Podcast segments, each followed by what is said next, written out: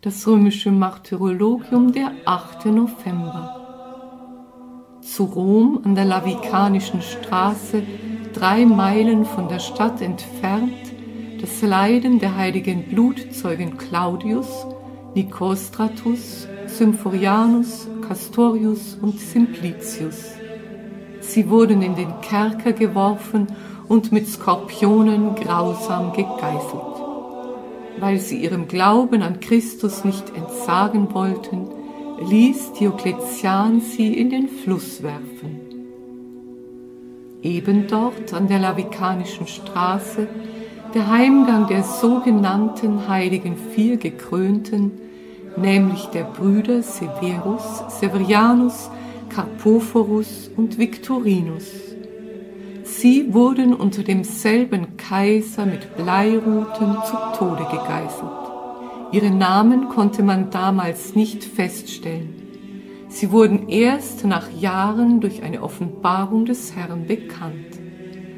Darum beschloss man, ihr Jahresgedächtnis zugleich mit dem der oben genannten fünf Blutzeugen unter der Bezeichnung der heiligen vier Gekrönten zu begehen. Dieser Brauch blieb in der Kirche bestehen, auch nachdem ihre Namen bekannt geworden. Gleichfalls zu Rom der heilige Papst Deusdedit I.